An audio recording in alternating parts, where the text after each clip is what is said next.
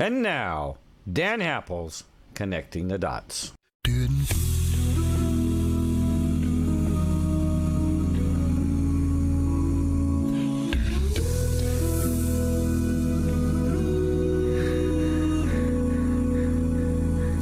If tomorrow all the things were gone, I'd work for all my life. And I had to start again just my children and my wife.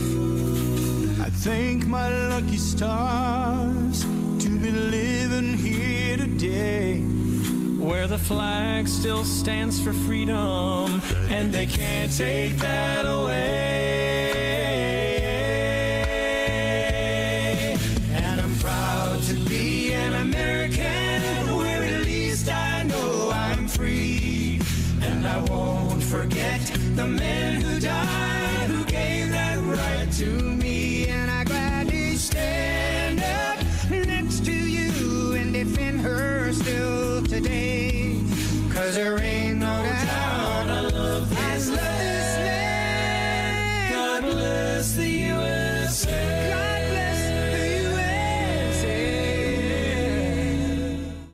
good Sunday afternoon, and welcome to Connecting the Dots with Dan Happel. We refer to this as the thinking person's alternative to the NFL. We are going to have a great discussion today. Uh, this is a Veterans Day weekend special, and I have two very, very special guests that are going to be talking about our U.S. military and what has been happening to our country and to our military. My guests today are uh, Brad Miller. Brad Miller is a uh, former lieutenant colonel in the Army. He was a uh, West, West Point graduate and he was forced out because he refused to take the jab and he refused to make others take the jab. And I think that's an important uh, important uh, segue into this program because uh, Major General uh, Major General uh, Joel Arbuckle is a, a, former. He started out as a, P, a private in the Army, uh, and he became a Major General, and he did it the old fashioned way. He came up through the ranks. He uh, went to uh, OCS after he was in the uh, uh, enlisted corps, and he did it the old fashioned way. And part of the reason that uh, he needed to be on this program is because this is a gentleman who understands people, he understands troops. He was there uh, in Vietnam, he was uh, involved in so many different things. He's many, many times decorated. And I, I just I thought, wow, this is a great way to introduce two really, really good people to each other because I think both of you gentlemen can uh, learn a lot from the other and also uh, do an awful lot of stuff down the road together. So, uh, with that said, I guess I'll start. Uh, Brad, uh, welcome to the program. You've never been here before. Uh, General Arbuckle has been on my program before, but I, I want to welcome you because you went through an experience where really command had no right to tell you you absolutely had to take the jab, and that that is a whole problem all all by itself. But anyway, Brad, welcome to the program.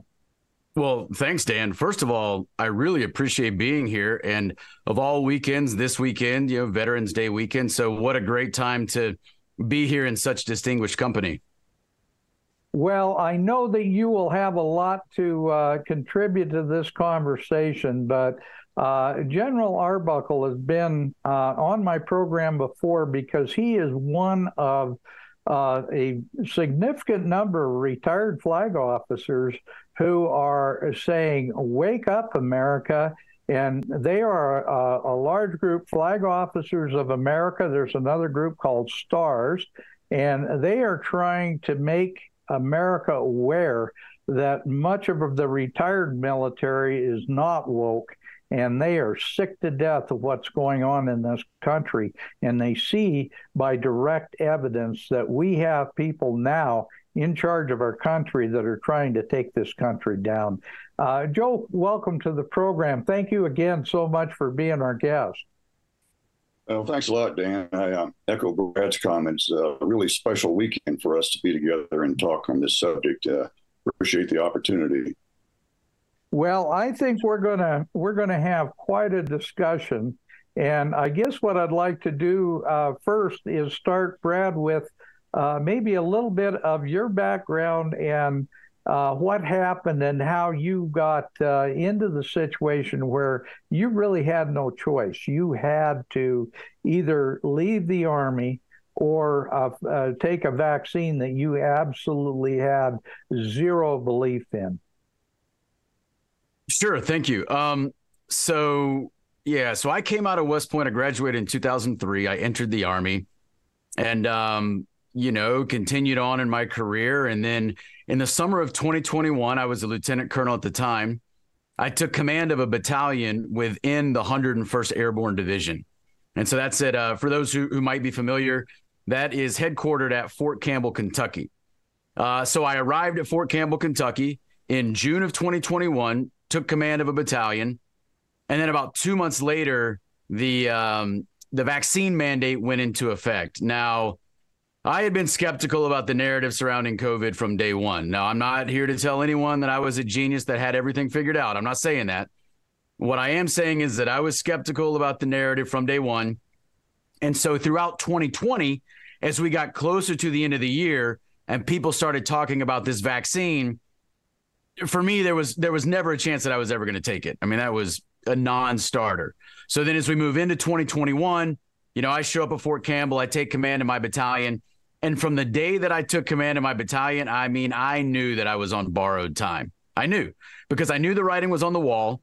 I knew that at any time the uh, the mandate would go into effect. It ended up happening about you know two months after I took command, and then another two months later. So in October of 2021, I was relieved of command. So I was pulled out of command. I ended up doing about four and a half months total of command. Uh, you know, from June to October before I was pulled out. And then in early 2022, once it was very apparent that uh, the Department of Defense was not going to walk this back, they were not going to, you know, come to their senses, as it were. Um, I realized that I was painted into a corner. I was going to have to make a decision, and so, uh, so I ultimately decided to resign because I felt like, as paradoxical as it may seem, I felt that I could no longer reconcile continued service in this military right now with the oath that I had taken to the Constitution. So, I mean, I know that sounds strange to a lot of people, but I felt like in order for me to um, maintain my loyalty to the oath and what I felt as my duty to the country, and in, and in a weird way, my duty to the soldiers um, over whom I had just been relieved, right? So technically, I, you know, I was no longer their commander, but um, I felt I was actually going to have to leave the military. So, so, so I did it. So I, uh, I resigned from the military. My last day was September 15th of 2022, and I left with a total of 19 years, three months, and 15 days of active service. Wow. Wow. That close to retirement, but that shows your dedication and your commitment to your beliefs. And I wish everybody had that kind of dedication. And uh, you are a true oath keeper. So uh, God bless you, my friend. Thank you for doing that. Well, thank you. I, I, I appreciate those words. Well, uh, uh, Joe, I you, you you spent so many years. You were in for what 32, 33 years, um, and you were in. It, it's funny because you're one of the one of the few that come up the the very long, hard way. You came up as an enlisted man. You went to OCS. Uh, you were in Vietnam. You did uh, work with uh, Vietnamese army, worked with uh, you know a U.S. command as well, and uh, then you went from there to missile command, and uh, you've got you've got such a, a, rich history. But the one thing that you have that's so much more rich than others, and I know that from talking to you in the past, is that you absolutely believe in your oath of office, uh, the oath you swore uh, to uphold, protect, and defend the Constitution. and you understand what that really means. And there's an awful lot of people that don't. Uh, anyway, that's the part that makes you special, and it's why you need to be uh, talking to people today on Veterans Day weekend. Well, thank you for the kind words there, Dan. Uh, a couple points uh, before I get into uh, kind of kind of what you raised right there. First, uh, I want to thank all the veterans and their families that have served over this weekend. It's a tremendous sacrifice, as all of us know. Um, those sacrifices are made in many, many ways. Uh, each case is different. Sometimes it's blood, sometimes it's limbs, sometimes it's mental problems. Uh, but the families, for those that are married, and most are, uh, there's always sacrifices because of the, the, the, time, the duties, and the separations. And during this uh, global war on terror, that 22 years, some of our NCOs and officers uh, deployed downrange, well, three, four, five times separated from family and kids. That's a tremendous sacrifice, and it causes all kinds of issues. A lot of it has to do with divorce and so forth. So I just want to thank everybody that has served for those sacrifices. We can't say enough about that. The next thing I want to say is tapping into what you mentioned about uh, what Brad did. Brad, uh, uh, you know, there's two kinds of courage we we learn about in the military. One's physical courage, that's to face fire in combat and that sort of thing. But uh, tougher courage is moral courage, and uh, that's that's what you displayed. You stood for your principles, uh, doing the right thing. You maintained your integrity, and in the process, you sacrificed a bunch. So I just want to commend you for that. Well, thank you. I uh, appreciate that, General. Yes, absolutely. Um, and and by the way, I'd like to talk to you more when this is over offline sometime next week and and establish a relationship that Dan mentioned earlier. Um, regarding my career, Dan, and uh, the oath, you know, the oath never goes away for any of us that served. It, it doesn't have to be 30 years, it can be three years, it can be whatever amount of years. You take an oath and it sticks with us. And uh, that's really why I'm involved right now with what I do as a volunteer in these organizations because of that oath. Uh, you mentioned coming in the Army as a private. Yeah, I graduated from college here in Colorado in '68. Uh, and that was a peak of the Vietnam War, and the draft was looming. And as soon as we graduated from college, of course, we lost our student deferments in those days. I didn't plan to come in the Army. That was not in the cards for me, but that is what happened. Um, draft board said, You've got a few weeks to go. You better shop around and get the best of you can. So I, I came in the Army.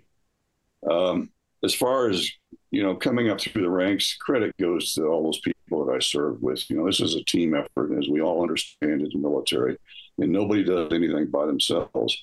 And uh, so, you know, I served with a lot of great people. Uh, a lot worked for me. I worked for a lot of great people, a lot of uh, you know, contemporaries, and you know, it's just the way it goes. And I was blessed to be able to command at every rank I held from lieutenant on up because um, that's kind of that's what I enjoyed, frankly. I like to be with soldiers and work with soldiers and and uh, kind of be there on the ground floor with them. Um, I want to talk, if I can, a little bit about STARS, Dan. This mm-hmm. group uh, stand together against racism and radicalism in the services. Uh, that was formed. It's again, it's a it's a group of volunteers, primarily senior officers, uh, that uh, that run the organization uh, as a nonprofit. But it was formed about three years ago when most of them are Air Force Academy graduates because we live here in the Springs. They saw that the uh, football coach at the academy was playing a Black Lives Matter tape uh, on multiple occasions with chanting and cheering and kind of rousing up the football team over that, and they knew that was wrong. And so they, they got engaged with the superintendent of the Air Force Academy at the time and said, you know, that, that's got to stop. That's not what we're about here. And they worked that for a period of months and finally got it stopped. But then they started digging deeper and deeper into what was going on in our military. And uh, STARS evolved. And I was asked to join uh, by a good friend of mine, a three star retired Air Force General Rod Bishop, who is the chairman of the board. And he asked me to advise now, STARS, and this is going to get to what you're uh, talking about and the reason you resigned, Brad, and that is STARS had two strategic objectives a year ago. One was to uh, uh, get rid of the vaccine mandate within the Department of Defense and also seek remedies for those harmed by it. Now, we worked that very hard along with other organizations uh, like uh, the Center for Military Readiness, Elaine Donnelly, uh, with Allen West and his group committee to support and defend, and Lori Rome has got, got another great organization, uh, all pushing in the same direction using congressional members and contacts, uh, press releases, interviews, in other words, bringing visibility to the subject. And we have a great uh, general counsel, another Air Force Academy graduate, that was involved in legal suits against the Department of Defense for the uh, what turned out to be an illegal vaccine. It's under emergency use only, as we know. And so we worked this thing on a, lot of different fronts. And as you know, finally, language went into the National Defense Authorization Act uh, last year that caused the Secretary of Defense, as Brad mentioned, to revoke that uh, mandate.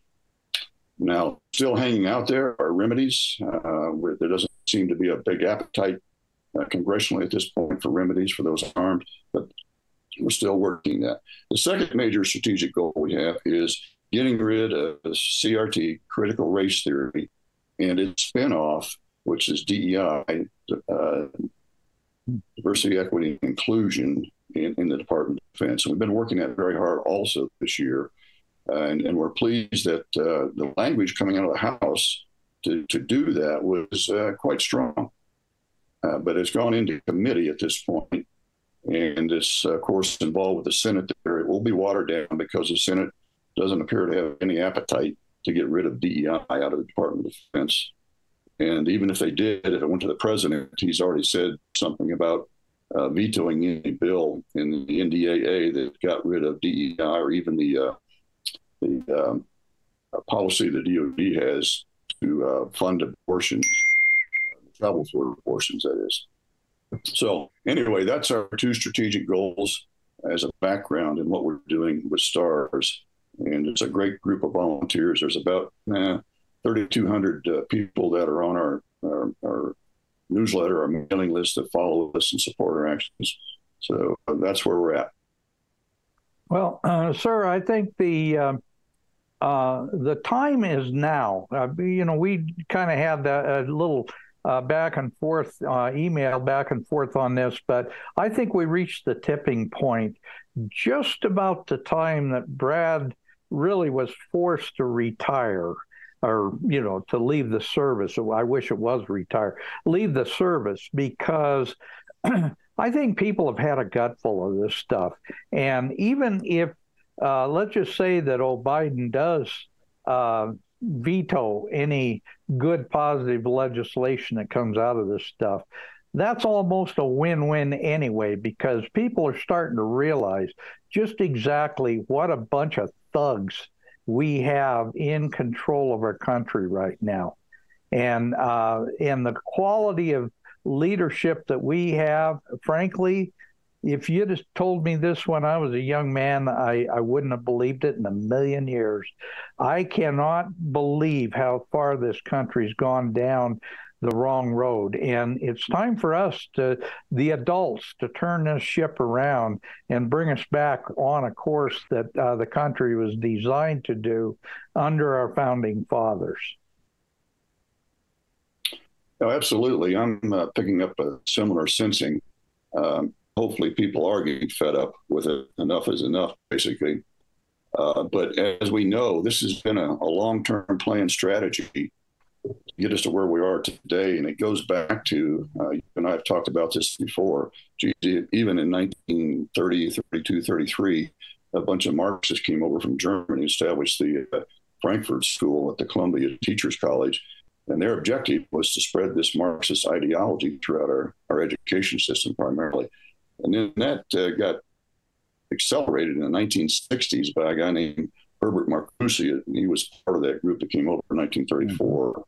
And he was um, uh, an intellectual, and he pushed basically the Marxist theme, which is to basically divide people, as we know, into different groups and pit them against each other, one being the oppressors and the other group oppressed primarily along the racial lines. And that's the way it's playing out today. However, within this DEI, they've also added other identity groups, that mean gender, um, ethnic background, uh, sex orientation, and so forth.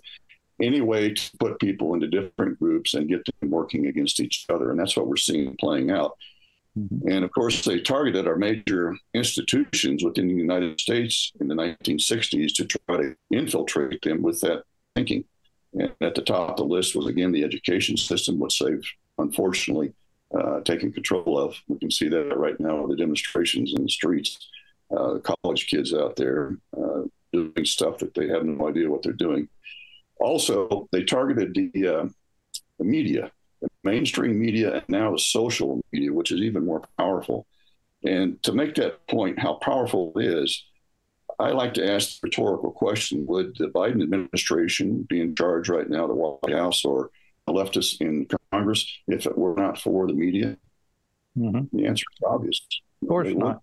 Yeah. And so that just demonstrates the power of the media, and that's been captured pretty much. And then they went after the entertainment industry because of the way that shapes young minds.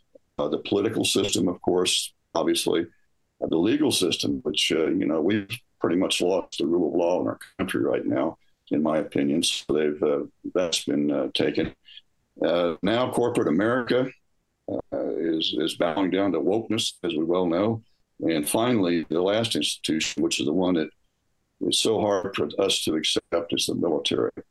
And uh, so that's kind of a background of where we're at right there today.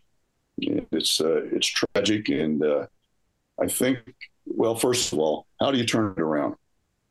Well, in uh, let's see, in June of 2021, uh, Flag Officers for America, we were asked questions by a bunch of citizens, and so we put out a citizen action plan. It's a simple one pager, and basically it talks about doing it from the grassroots at the citizen level start with your education system, your Board of Education. We see a lot of good things happening across the nation in that regard today.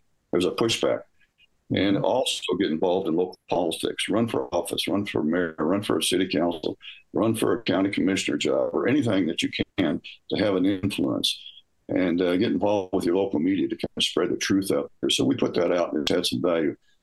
But the biggest thing to turn this thing around, in my opinion, is going to require a change of leadership at the top because all of this is being forced from the presidential level and, of course, congressionally too, down through all of our federal uh, agencies and uh, so forth. And that's why it's in the Department of Defense right now. Well, and and I know for a fact that you uh, feel very much like I do that uh, this is really uh, Obama's third term, uh, Biden is a, a, you know, he's a sock puppet. I mean, he doesn't have the intelligence, the sense right now to even keep a complete uh, uh, sentence, to complete a complete sentence. He's just a mess.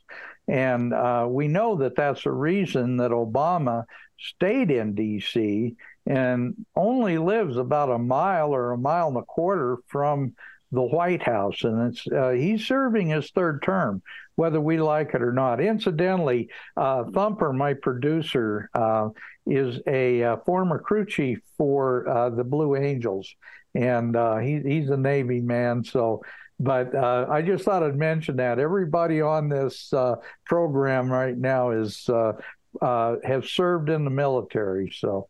Um, anyway, Brad, I want to bring you back into the discussion because you're probably the closest. You saw a lot of these uh, insane policies starting to be implemented in a big way your last few years. And I, I kind of want all of your insight into how this whole thing started to play out and how it became as, as bad as it is. I, I, tell you, so it it has it's been a gradual approach. You know, when we talk about um, kind of this this Fabian socialism model, I mean, it's going to be a gradual approach. But I will tell you, I feel like it's it's exponentially increased though in the in the speed with which it has taken greater hold just recently. I mean, I've only been out of the army for 14 months, and just when I look at what's going on in the army since the day that I left, I feel like things have been on hyperdrive. So, um and I'll tell you why I think that is. I do think, and there are many people who who also agree with this, is that um, one of the byproducts of the uh, the vax mandate is you got rid of a lot of people that were going to stand up and resist. Now they happened to stand up and resist about the vax mandate, but they would have stood they would have stood up as well to other measures deemed unconstitutional or that they felt that were equally unlawful or equally immoral, et cetera. But once you get uh, kind of that cadre of individuals out, well, those are your individuals that would have stood up and resisted other things. And so, I, I again, I feel like um, for as uh, as destructive as General Milley was, things are not going to get any better with the with the the new chairman. I mean, when you look at the direction in which they're headed, I mean, they've put in their man for the job that is going to continue to go unless we decide that we're, you know, we're not going to have it. Um, another thing that is happening is, I, I, tell you, a great example of kind of where we've gotten just recently.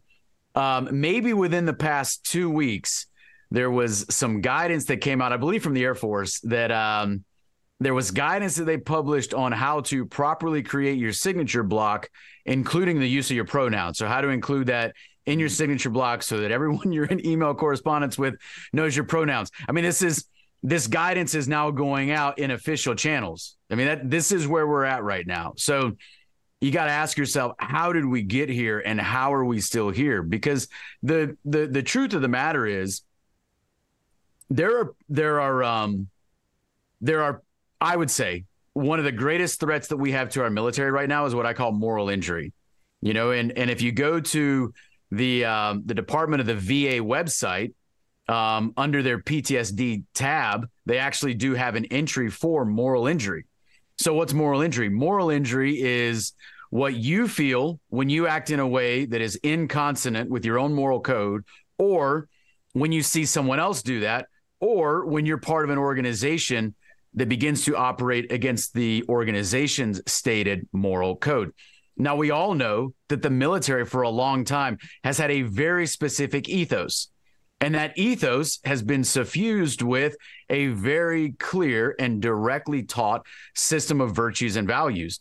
You know, speaking um, uh, specific to the Army, we have what are called the Army values. But then you look at the conduct of the Army and DoD as a whole the last couple of years, and you have to ask yourself, well, what senior leaders, those who have purportedly um, are believers in these army values, you know, in, in the case of the army. I mean, they're, but they're violating all of them right now and have been the last couple of years. So then what happens is you get members, whether it's your um, whether it's your uh, your junior service members or whether it's your uh, your non commissioned officers or your petty officers or whether it's your your junior to mid grade officers, but you got a lot of individuals who are still in the military and maybe they fought the mandate but maybe through ongoing litigation they were able to kind of stall to the point where the um, the uh, the NDAA forced DoD to uh, rescind the um, the mandate, and so therefore you got a lot of people that are still in. But I would say there's pervasive moral injury that a lot of these individuals are suffering, where they they no longer trust their local unit leadership and they no longer trust the uh, senior Pentagon leadership because they don't trust these individuals to do what's right, to follow the law, you, you know, make good on their oath to the Constitution, or look out for the rights and the health freedom or or the readiness of uh, of their subordinates. And and I and I'll just say kind of uh, to close out this point. Well, what does moral injury look like? Well, it looks like a couple of things. One, it can manifest itself as disgust. So we've all felt that throughout our lives when we do something that we know is wrong. Okay. We we first feel guilt because of what we did. And then we may even in a in a more extreme case feel disgust toward ourselves as a person. Now I'm not here to say that's healthy. In fact, it's not. But um, whereas guilt is oriented towards the action that you performed, disgust is oriented towards the actor, you know, or or oneself if we're talking about an action that, you know, one is committed and then they feel bad about. But when you look at being part of an organization or when you look at the actions of others, it's the same thing.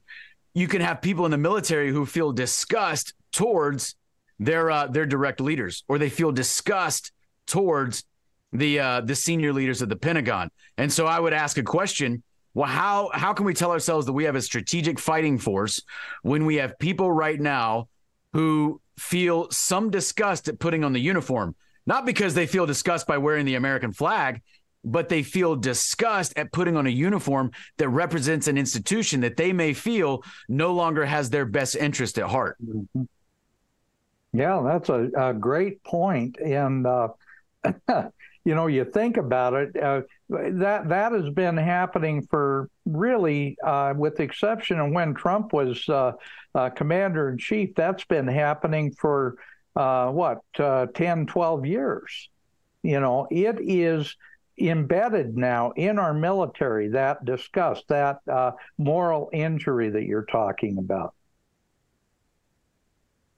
Yeah, and, and and I tell you, this is one of those things that's kind of um, you know whether you, you want to refer to it as an intangible or um, or something that is invisible, but that does not mean that it is not real and that it is not being perceptibly felt by many of our members that are still in uniform or those who have recently departed for whatever reason. You know, maybe they were maybe they were separated against their will, or maybe they're like me, where technically, yeah, I got backed into a corner, but I, I chose to to resign. There are a lot of people like me out there too.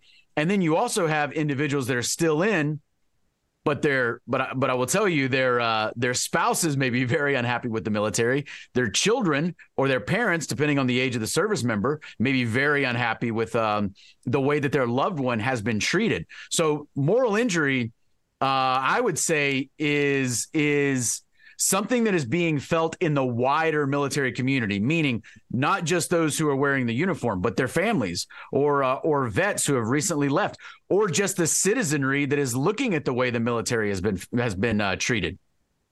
Well, and now we have uh, groups like the FBI and the Department of Justice that are identifying veterans as a part of the domestic terrorism yep problem. I mean, this you, you can't make this stuff up. We know what we're fighting here right now. We're fighting pure evil, and uh, it's time for America to stand up.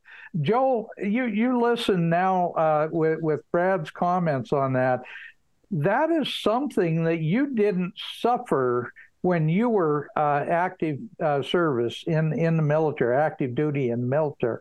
That is a fairly new thing. I mean, I, I know there was a little a little tiny bit of that probably for a long time, but not like there is today. This is incredible how it's going to impact our military readiness. Yeah, that's correct. I I didn't suffer anywhere near like it is today. Uh, what we might call political correctness uh, started appearing, in my opinion, in the early 90s when uh, Clinton ran for office under the uh, peace dividend mantra, where he used the money uh, to downsize the Department of Defense by oh, at least 35%. Like in the Army, we went from, just as a comparison, 18 active divisions at the time uh, down to 10. Now, that's a tremendous cut. And we all knew at the time, that was a wrong thing to do because we would be paying for that drastic cut in, in blood and treasure in the future when the future wars uh, occurred. And that's exactly what happened the, the war on, um, on terror. We had a very small force, and that generated the requirement then for people to deploy back into the combat zone much, much faster than would have happened if we had a larger force that we needed. So that was just an example of a bad political decision. Anyway, I retired at the end of 2000, and one of the reasons that I decided to retire was I was had been in the Pentagon. I come out of a two-star command, and I was seeing, uh, in my opinion, too much acceptance of political agendas being forced into the military, and senior military leaders not objecting to them. Okay, fast forward to Obama 2008, and this political correctness uh, was rapidly accelerated, as we know, during his his two terms. And uh, now under Biden, it's it's on steroids. And DEI is one of those things. Another is, of course, uh, pushing this climate change into the military. Mm-hmm. That's a political agenda, calling it a, a, national security threat for the Department of Defense. Now, I, uh, I have a hard time with that. I don't think they can define that threat, but it's there, and we're spending time on it and resources on it. Um, I'd like to tap into what Brad said there, which was an excellent rundown about Army values. The Army also has something called the uh, Warrior Ethos, which is a representation of the Army values. It's a very simple thing. It's four points it really encapsulates, I think, everything that service above self is about. And the first one is uh, I will always place the mission first. And what that means is if uh, if I've got to get injured or die to get the mission done, I will do that under the right circumstances. Always place the mission first. The next is I will never accept defeat. Next is I will never quit, and last is I will never lead lead a fallen uh, battle buddy on the on the battlefield. Mm-hmm. And those things are being uh, violated today, I believe, because of the value shift that Brad mentioned. And uh, I've been saying in our Flag Officers for America letter, and also more recently in our STARS work, that one of the biggest casualties that's going to come out of this DEI infusion into the military is uh, the harm it's doing to our, our warrior ethos, those four points. You know, our military has always, until now, been uh, with a kind of a battle motto that is one team, one fight. We've always looked at ourselves as a team, a team of teams, actually. As we know, the teams act, start with two soldiers in a foxhole. We go up to the squad level and all the way up to the top of uh, joint operations. That's being eroded or challenged right now with DEI as it pits soldiers against each other and military members against each other based on race or gender or whatever identity group they want to use. And so that uh, causes erosion to trust and confidence in each other. And that's one of the key elements of one team and one fight. You've got to have total trust and confidence in the person that's on your left, right, front, and rear. And we never want to get in a situation where you got two people in a foxhole, one's black, one's white, and they're starting to wonder, well, if I get hit, is that guy next to me or that gal next to me going to risk their life to help me? We never want to get there. That's kind of the ultimate worst case in this scenario.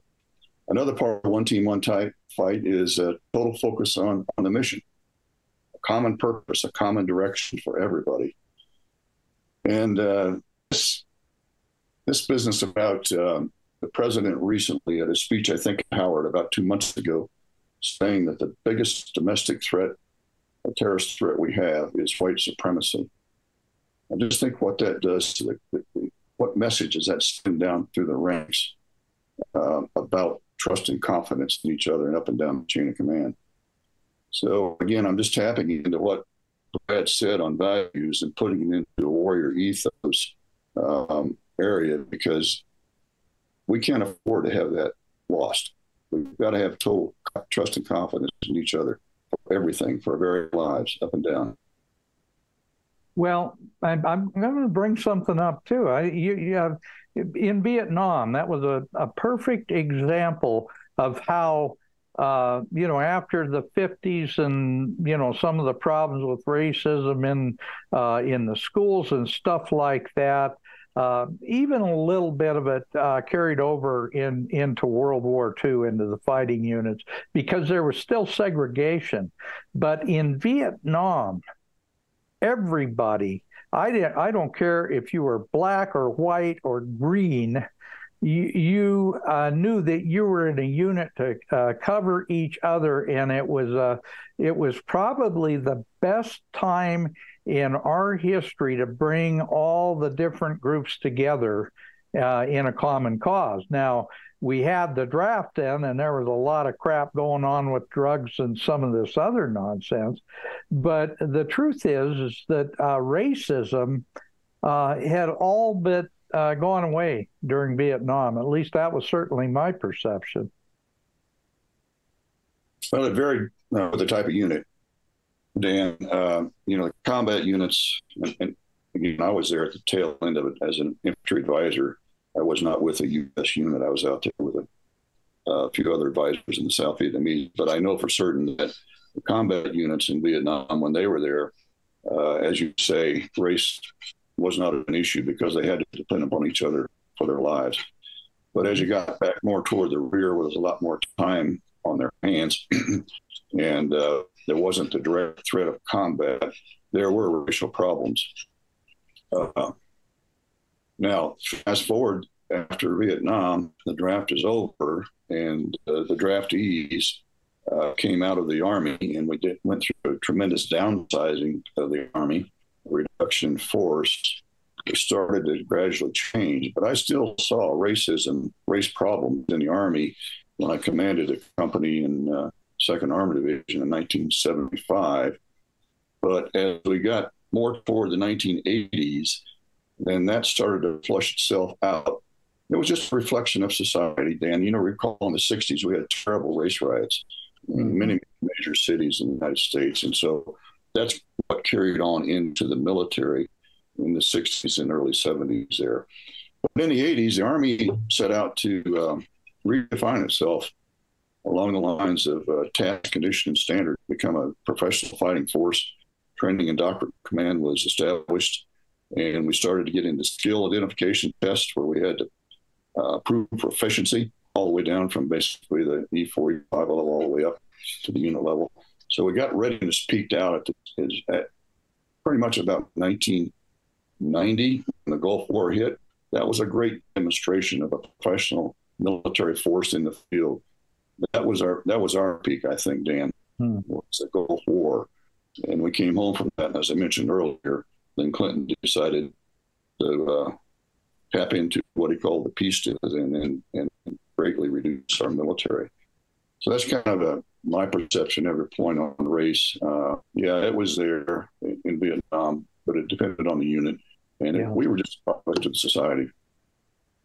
Well, you know, what what I see today happening, and Brad, I want you to uh, chime in on this, but what I see happening today is just like both of you talked about. They're trying to find any differences in every single per, uh, person so that they can use those differences to divide and separate us. And I've, I've never seen anything like it. I call it slicing and dicing society. That's really what we've got going on today.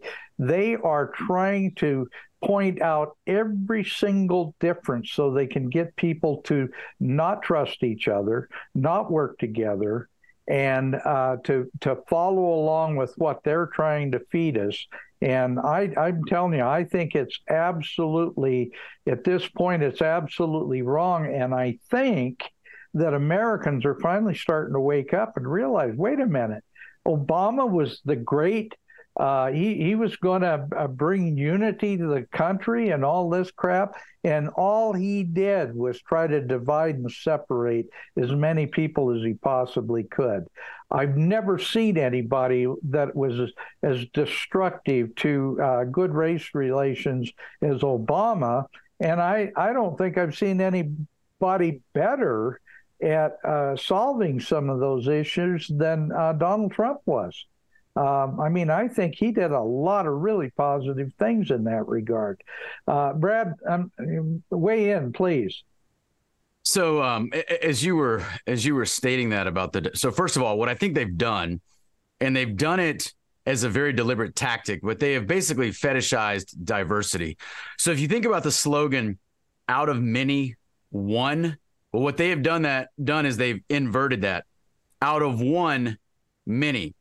So now take a military which is supposed to pride itself on unity. Now, of course, you have diverse members that are part of the military. I mean, look at the look at the makeup of our of our nation.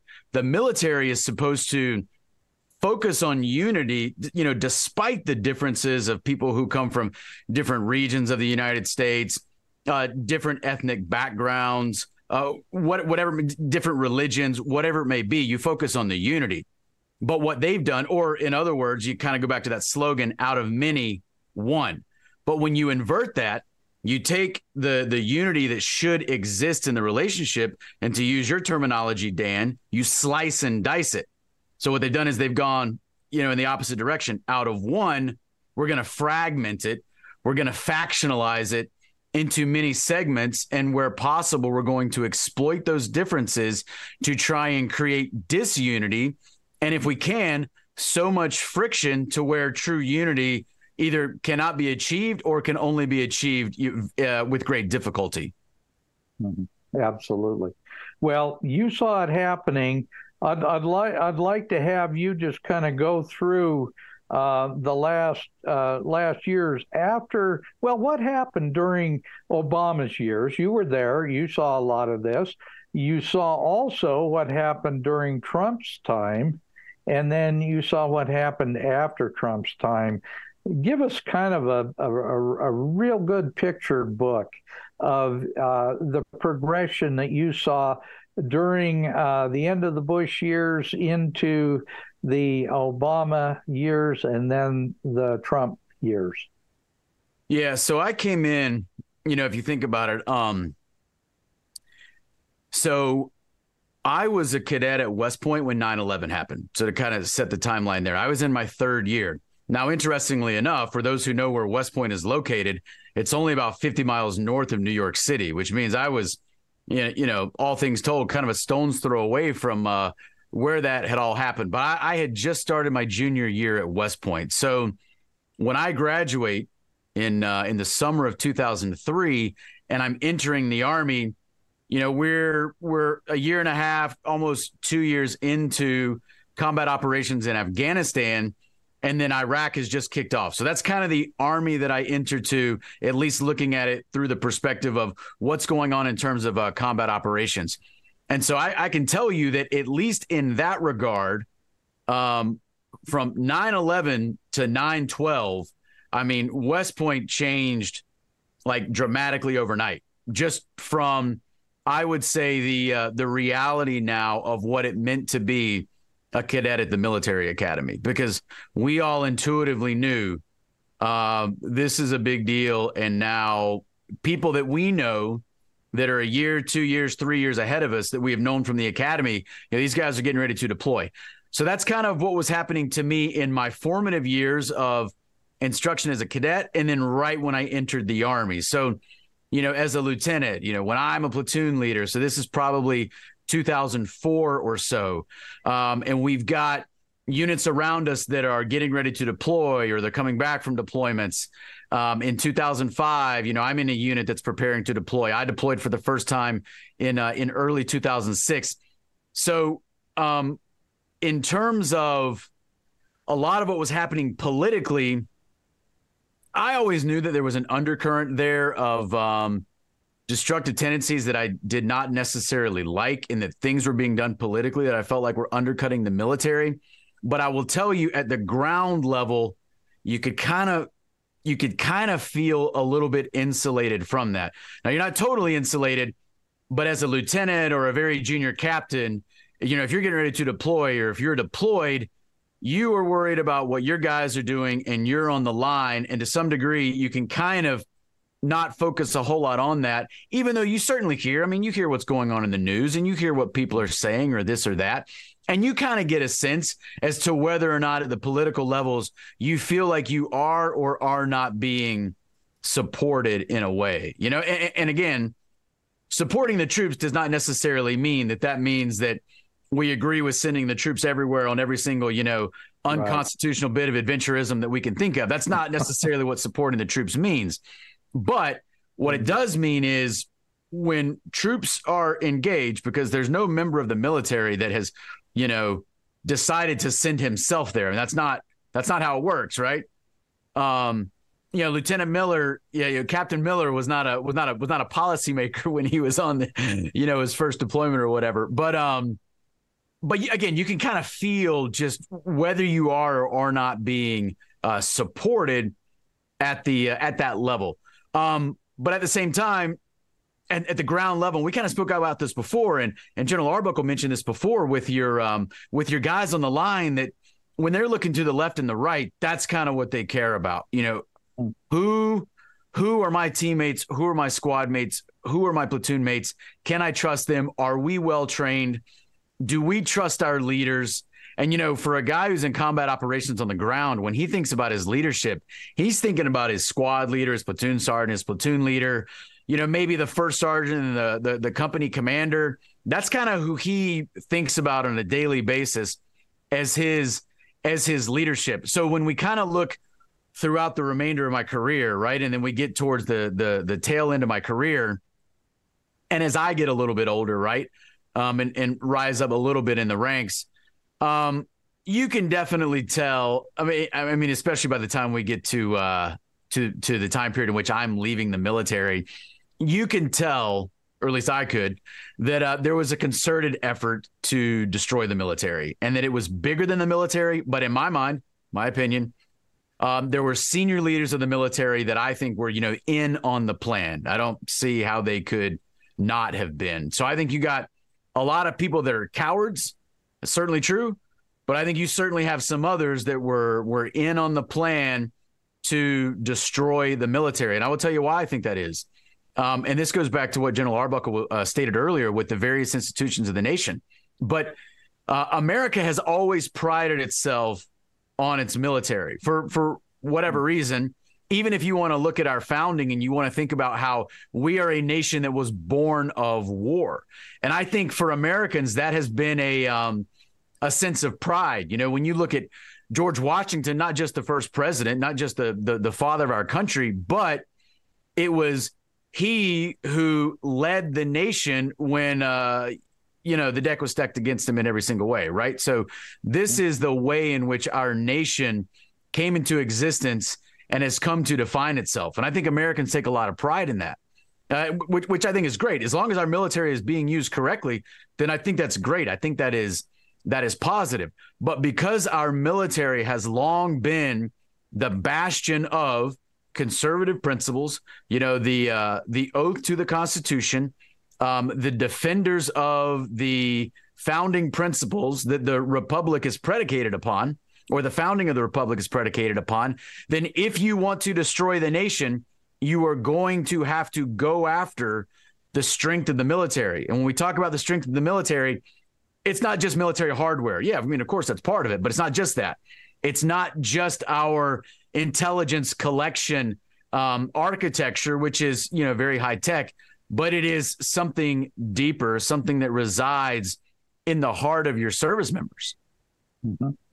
Yeah, absolutely. And uh, what you're talking about is um, back in, oh, let's say 1990, uh, mid 80s our U.S. military had an approval rating by the general public. It was almost 100%. I mean, it was up in the high 90s uh, in trust. The people trusted our military. They trusted that. They now look at where those figures are and they've changed. And not only that, but Congress has got like a 12% approval rating. Uh, the president has uh, something like a 18% approval rating.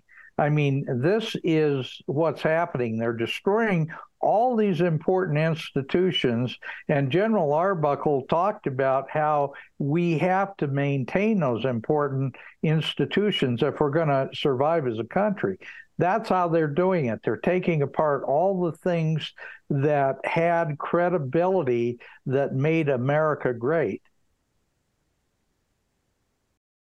Right. Uh, you want me to jump in on that, Dave? I please do. Please do. I when uh, I stop talking, you guys are welcome to jump in. all right. Yeah. Um, you know, if you take this all the way up to the top, that's there is an ultimate objective there to basically fundamentally change America, as we've heard before from someplace. Mm-hmm. And uh, there's a big agenda from uh, the people that are pushing this DEI and all these other things, social programs, and that is to, uh, I think, head toward this one world government business. And uh, the institutions have to come along with that. But coming back to the military, um, but I've seen no evidence that senior leaders want to destroy it. What I have seen is that they're buying into the social re-engineering of the military, which has, as a consequence, taking down the institutions or harming the. I think that uh, many of them believe that uh, the military can be more, from a racially standpoint and any other identity group standpoint, more diverse and inclusive and include this equity idea. So let me dive into that a little bit because Dan, you like to connect some dots here, and maybe I can tie a couple together. First of all, the military has probably been the most uh, inclusive and diverse institution our country's ever seen. As an example, I did a comparison recently looking at the 2020 census, and there's about 12% of our population that's black. In the Department of Defense active duty, it's 17%. That's a 42% increase just in blacks in the, in the Department of Defense in general. The same thing holds true for all minorities when you put them together, include Hispanics and uh, Latinos and blacks and Asians and on and on. Uh, that's about 43% according to the census the population, somewhere around 47 to 49 in the Department of Defense. That's real diverse and inclusive, I would say. About 58%, as I recall, whites in the population at large, and 52% in DOD, less, fewer whites in DOD because there's more minorities. Now you have to ask yourself the question: Why is that? Why are there more minorities in the Department of Defense than in the general population when we have a volunteer military? Why? Well, the answer is simple. They see it as a place for them to get ahead, where they're going to be treated with equal opportunity for all, not based upon their identity or, uh, or, or gender or skin color or whatever else. Because that's been the way our military has been in the past for, for decades. We've we've operated based upon equal opportunity, uh, regardless of uh, what your background is. Everybody has a chance to excel. When you have equal opportunity, that generates competition. Let's take a PT test. Let's say a platoon leader says, "All right, our company commander, anybody gets 300 or more on the PT test, you can have the rest of the afternoon off." All of a sudden, there's competition. That's the way it works. And so the other part that's really critical that goes with equal opportunity that we've had, and it's been battle tested for decades in our military, is meritocracy. Meritocracy basically says you're you're evaluated based on your merit, your personal merit, and that has three components. One is the content of your character, uh, referencing Martin Luther King. There, obviously, mm-hmm. right on. Add to that your duty performance, and then third, your potential for future advancement. That's how we treat people, or have treated people in the military in the past. But along comes DEI, and they're saying, well, no, you've got to have what they don't call quotas, but they really are targets for certain numbers of uh, blacks or females or whatever else in certain areas. And, uh, and that's based upon the logic that connecting the dot that we have oppressors and oppressed. And these groups, these identity groups, have been oppressed. Therefore, uh, there's some special privileges that go with that because there is a, a mentality created that they're owed something because they have been oppressed. And so we see this happening right now. We see things coming out of the Department of Defense that say, actually, Air Force that said, well, we've got uh, 67%, no, correction, some 80% of pilots that are white. We want to give them 60%.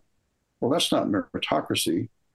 That's basically uh, putting people into a personnel situation based upon their skin color or gender. Uh, meritocracy wins wars. And that's proven in, uh, I like to use an example in pro sports. If you take a look at pro sports, uh, basketball and football, you'll see that there's about 70 to 74% of the players on the field are black. And if you look on the other hand at the National Hockey League, about 94% are white. Well, why is that? Well, the answer is the mission of those sports teams wins games, and games. And so the coach puts the best possible players on the field in order to accomplish the mission. Well, if that works in pro sports, and it does for any sports team actually, why is that model not no longer good for our military? Why can we not put the best people in charge in leadership positions in the military as we've done in the past, instead of based upon some identity group, or the best ones to fly, or the best ones to be doctors, or whatever else? Uh, so there's a great hypocrisy here between what's going on with this DEI ideology and how it's applied to military versus the real world. And the danger is, of course, if we don't use meritocracy with. I think we got a lockup. I'm still with you. Okay, good. Um, Joe, I think Joe's uh, internet locked up for him. Yeah, um, uh, yeah, his his his his internet locked up. Okay, well, we'll we'll wait, and as soon as as soon as he comes back on, we'll I, I uh, think he's gonna. Yeah, I think he's gonna go out and come back in and uh, reboot. Yeah, reboot, yeah, yeah. All right. Uh, well, um, Brad, let's talk about. Uh, you mentioned General Milley. yeah. What he did with Donald Trump, talking about how he was going to approach uh, the Chinese, communist Chinese leadership uh, and avoid anything that Trump uh, told him to do um, because he considered uh, Trump a, a, direct threat uh, to uh, the United States. This is absolutely insane. This is the craziest thing I've ever heard. Wh- what's your what's your feedback on that? Yeah, um, I'll tell you something that's interesting real quick, and then I'll answer your question. So, um, when I was a brand new lieutenant, and I mean brand new, I showed up to my first duty station in uh, which is at Fort Drum, New York, the 10th Mountain Division. Been there. My division commander, which would have been a two-star general, was um, then Major General Lloyd Austin. You know, now the uh, now the Secretary of Defense. My brigade commander was then Colonel Mark Milley. So I mean, it's just you know now you know 20 years later, and uh, one of them is the Secretary of Defense, the other's the the the recently retired uh, Chairman of the Joint Chiefs, and I'm you know a resigned former lieutenant colonel from the army. But anyway, so uh, so they they didn't know me then. I mean, I had no interactions with. Them. I mean, I was a brand new second lieutenant, but that is just kind of uh, kind of funny that I was part of their unit, you know, 20 years ago. But um, so in the military, everyone has a boss, and even if you are the senior uh, uniformed service member, which would be you know the chairman of the Joint Chiefs, you still have a boss, and so um, yeah, you, you you can't have military leaders going against the uh, the policies of the president of the United States. I mean, that's just it is what it is, and and when you so one, it's a huge problem that you would do that, but two, the fact that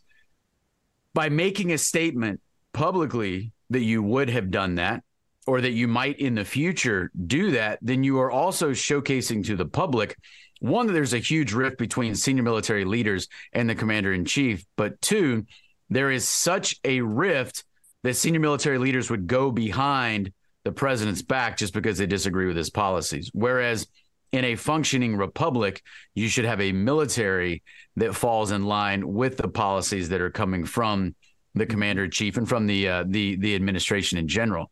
Now, the interesting point there, of course, is that, um, and I do just want to kind of make this point as well.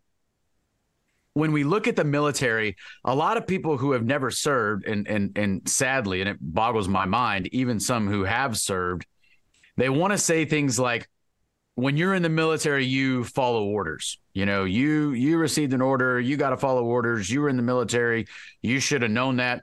And if you don't know that, well, then it's a good thing that you're out. Um, and and I do think sometimes we need to look at that with a little bit of nuance. So when it comes to following orders in the military, uh, yeah, you are expected to follow orders. That that is true. I mean the the military is a regimented institution for a reason because of the nature of its mission.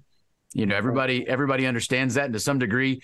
Even a even a young 17 or 18 year old when they're first talking to a recruiter, you know, kind of understands that. So, um, yes, you are expected to follow orders, and yes, you are even expected to follow orders that you do not like or do not agree with, or in in reality that you may even find tactically or operationally unsound. Now, that does not mean necessarily that you don't have um, the ability or even the obligation to go to your superior who issued that order and explain why you perhaps disagree. And maybe your superior hears you out and maybe agrees with you, or or maybe he doesn't and he just says, "Hey, listen, I understand, but I need you to follow this order." And then you you reach what's kind of typically you know called the the salute point, where you're like, "Okay, I got it. I I have I have made my discontent known you're still giving me the same order. I don't necessarily agree with it, but it is legal and lawful. Therefore, I, I am going to go and uh, and carry it out. Right. Um, but all of that changes when you are talking about an order that, on its face, at least appears to be, you know, unlawful or unconstitutional, immoral or or or, uh, or unethical. If you have those types of concerns, now it's completely different. Now you actually have an obligation to bring awareness to the fact that you may have received an unlawful order so that it can be properly addressed. You, you, you, have an obligation, and the military teaches you that you have that obligation. So, is the military an institution of orders? Yes, of course. Are you expected to follow orders? Yes, of course. Are there, in some circumstances, exceptions to that? Yes, there are. Mm-hmm. Yeah, I, I, would agree with that wholeheartedly. Let me ask you this: um, Did uh, would you served uh, during the Trump administration, and you were probably a lieutenant colonel, uh, major lieutenant colonel uh, that entire time. Talk about uh, your perception of uh, the military under uh, Trump as the commander in chief. Was there a problem?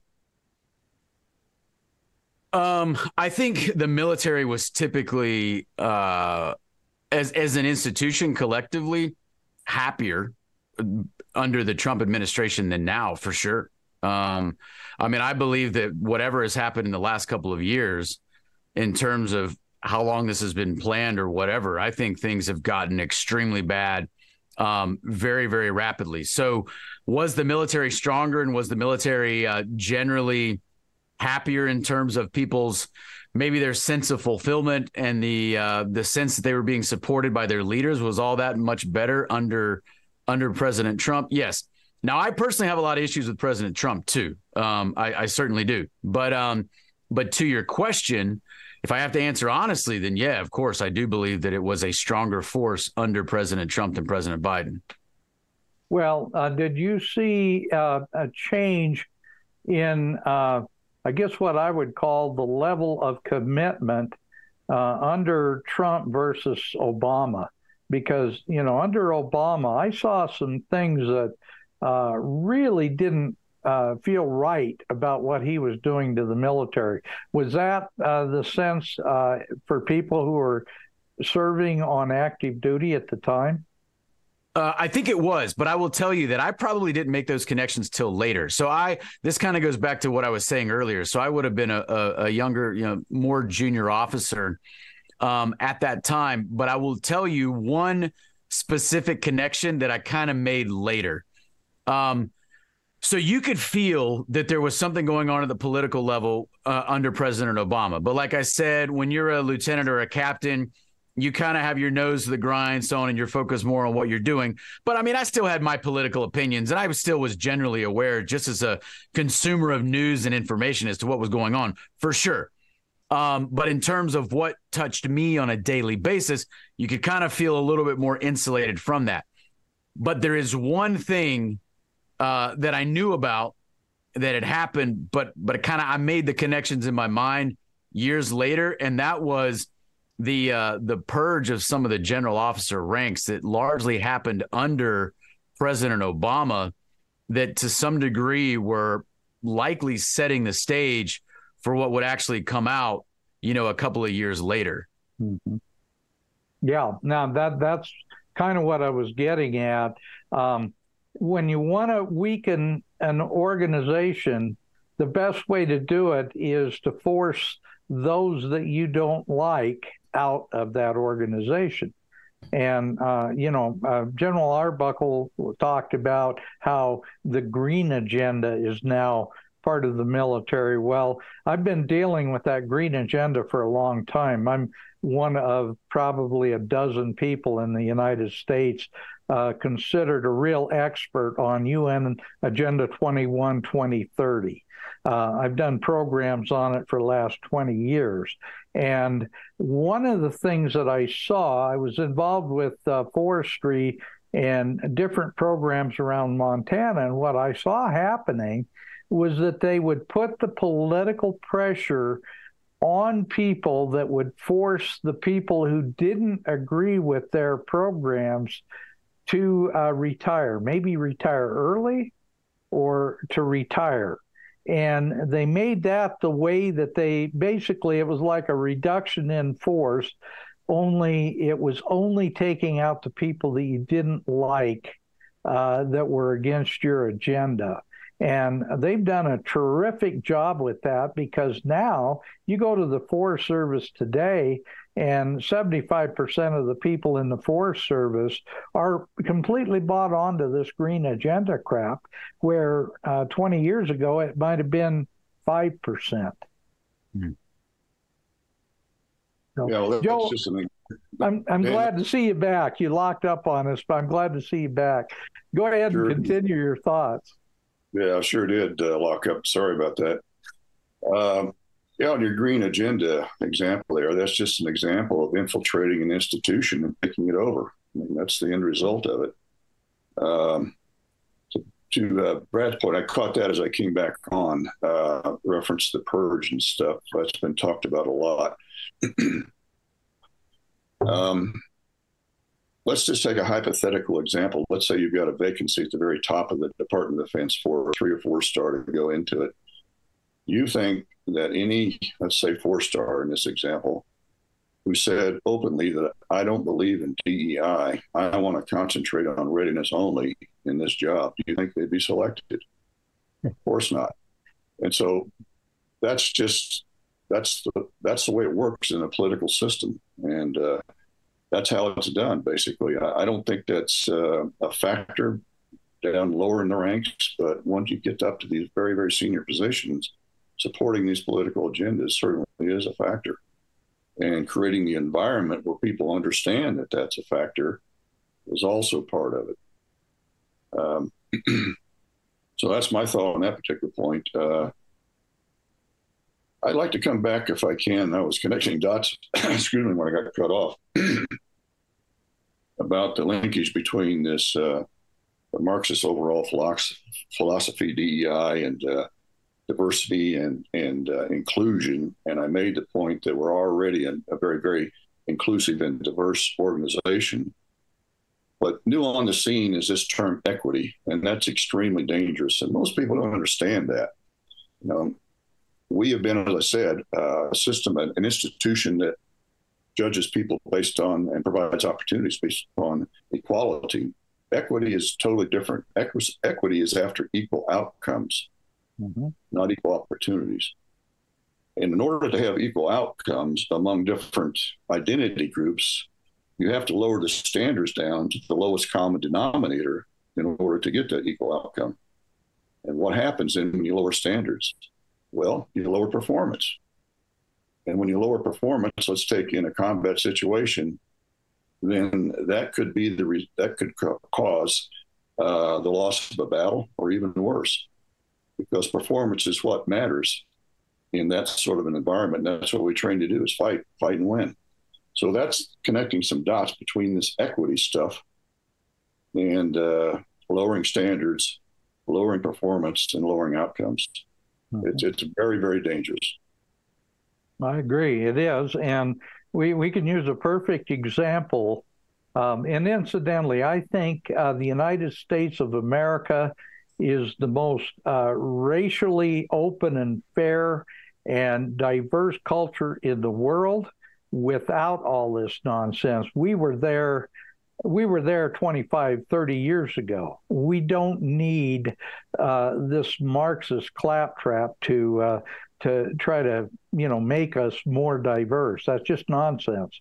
Um, we we're a diverse culture anyway. But I'll use an example that you probably are aware of. I I, I would bet both of you gentlemen are, and that's South Africa.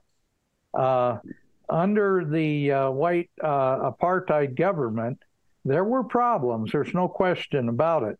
But at the time that uh, uh, South Africa turned the government over to the uh, uh, uh, the communists, basically, uh, to Mandela and uh, the ANC, the African National Congress.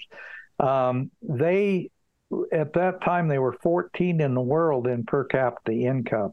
Now they're down in the 50s.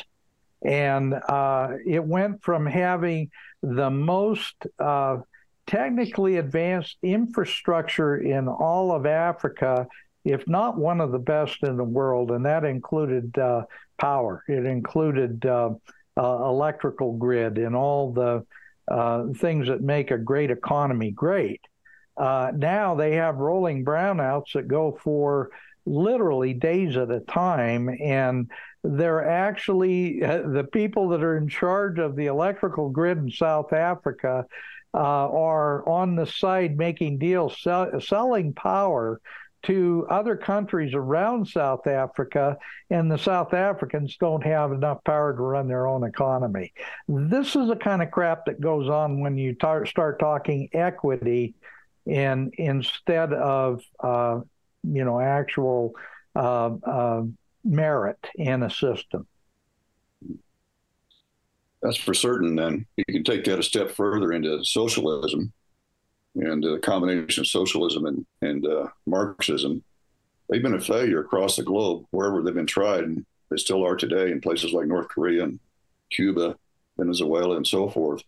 But yet we're pushing that here in our own country. And an example I like to use, which tends to get attention and kind of drives a point home, it's, and it's a it's a gut punch for me, and I think all of you too, and many of your listeners, and that is when you go back in our, our history, our country's history, right after World War II, a Cold War developed, and uh, that was around 1949, I think, up until about uh, officially ended after the Berlin Wall fell in '89, so it's probably around '91.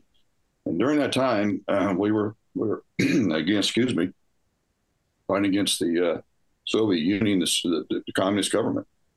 Okay, so fast forward, and what happens in Korea? We deploy there, and who are we fighting in Korea? We're fighting the communist uh, uh, North Koreans and the communist Chinese. And we lost about 37,000 KIAs there, plus wounded American troops. And then 10 years later, we're Vietnam. Who were we fighting there? We're fighting the communist Viet Cong, the communist North Vietnamese, supported by the communist Chinese. And we lost over 58,000 brave and loyal Americans killed. So between those two wars, we've lost a total of about 95,000 of our military members killed fighting uh, Marxists and communists. And now, now today, and this is the point, uh, that very same ideology is controlling our government and through DEI, now our military. That's really hard to take when you look back on fighting against that and the losses we've taken. That was against a foreign threat. Now that threat's domestic. Mm-hmm. Absolutely. Brad, um, we're you were talking about how uh, the military's changed. Talk about how uh, how it changed after uh, the residential selection of uh, 2020. Yeah. Okay.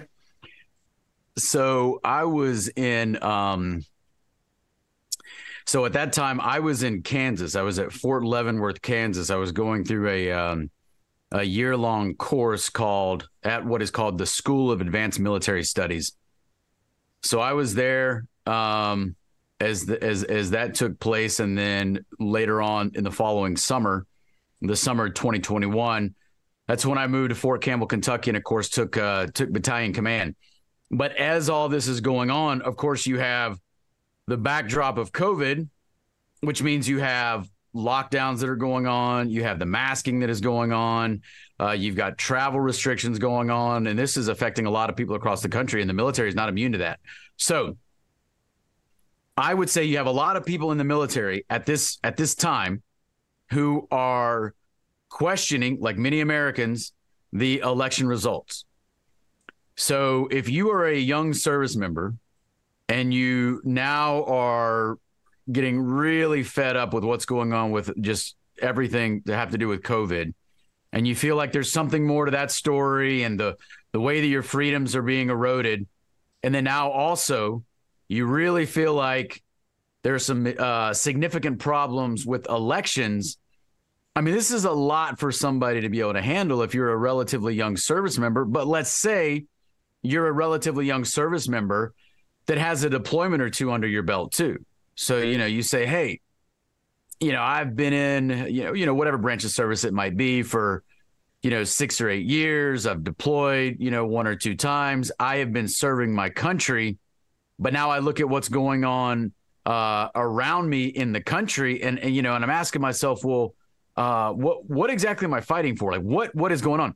So you had a lot of young soldiers who are starting to ask themselves some some pretty tough questions. I mean, they're individuals who are, um, I would almost say, psychologically, uh, they're they're having like a like an existential crisis. And I know that sounds, you know, like like uh, maybe overly hyperbolic, but it's not necessarily. You have some people who I would say their worldview is being significantly challenged in kind of this 2020, 2021, you know, even up to now, because they, and again, if we're speaking about service members, they came into the service um, with one perception in their mind as to what they thought America was, and therefore a very clear perception in their mind as to what they felt like they were achieving or what they felt like they were a part of in joining the military and in deploying, et cetera. So then what happens when some of those perceptions are being, you know, significantly challenged? Um, I mean, that's a struggle. So like for me as a commander, you know, I'm in a weird situation because I'm getting pulled in two directions because technically as a commander, once the mandate is come into effect, I'm supposed to be giving out orders to my troops to uh, go take the shots. But at the same time, you know, I'm a I'm a resistor myself. So I mean, it was a I mean, it was a wild time to be to be in command, and I even um, just talking about the COVID thing uh, because I think that you've you've got what's going on with you know in the White House and what's going on with the election or the selection as you called it, and you've got COVID. I mean, any one of those in isolation would be a lot to deal with um, if you had a worldview that is now being significantly challenged. But if both of those are happening at the same time as they were, and you're kind of not mentally prepared for that, it, it, would be a lot to take. You know, in, in my own case, um, I had already been asking some pretty significant questions as to where our country was and kind of some historical narratives that I had already started to question as far back as probably about 2007. So I was, I, I would say, um, a little bit more prepared to to ask some pretty serious questions at the very beginning of um, of COVID, and then also the you know the election that I thought was uh, was a farce from the very beginning. Um, but a lot of people were not necessarily prepared for that, and so they they did find themselves struggling to wrap their minds around that. So now, as a battalion commander, and this is specific to the to the COVID thing. Um, in August, so the uh, the DoD vaccine mandate was implemented on August 24th, the day after the FDA supposedly, you know, but not really, but supposedly had uh, had authorized, you know, the Pfizer vaccine. Now we know that that was a huge bait and switch with the Comirnaty or Comirnaty labeled products, but that was the narrative. That happened on August 23rd. One day later, the Secretary of Defense, you know, signs the memo and the mandate is in effect. Well, in the month of August, but prior to that, so early August, the writing is clearly on the wall. I had started to meet with my unvaccinated soldiers. And this was not some sort of coup that I was trying to throw. In fact, I even told my direct superior, the brigade commander, that I was doing it. Um, but I would meet with these soldiers in small groups. So by company, you know, in my battalion, I had seven companies. So the unvax soldiers of you know, Alpha Company I might meet with today and tomorrow with the unvax soldiers from uh, Bravo Company.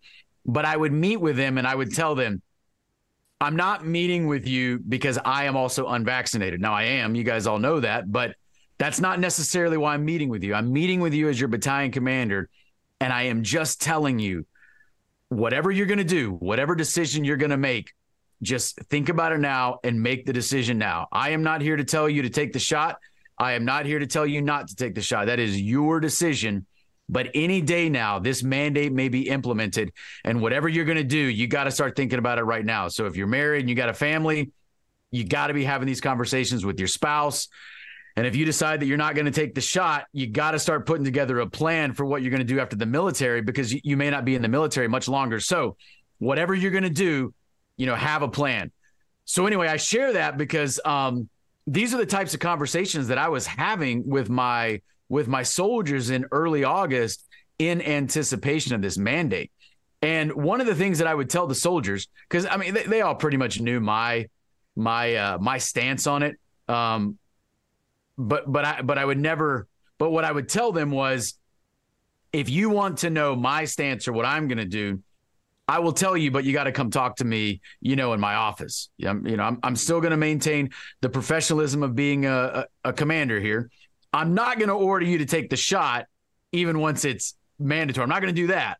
I will disobey that order. But you know, if you want to come talk to me about my own opinion, or you know, you got to come come see me in my office. And I had soldiers that would uh that would do that. And you know, that's um that's no small feat for a young 20 year old private, you know, to go visit the uh the battalion commander. You know, I mean, you know, privates don't just um of their own accord typically go visit the battalion commander, even for something good, right? So, I mean, I like to think of myself as an approachable guy, but still. So, it's my point in sharing that is um, it's no small feat for a young private to go seek out the battalion commander and uh, and go talk to him behind closed doors. But some, but but but some of these young soldiers did, and I had young soldiers in my office in tears because they're like, "Sir, I, I do not want to take this shot," and I really like the army and I thought this is what I was going to do with my life. Uh, or I had another soldier who said, My older brother has taken the shot and was almost immediately injured. I don't want to take the shot. I mean, these are the stories that I'm hearing from, you know, 19, 20, 21 year old privates that are coming and talking to me one on one behind closed doors.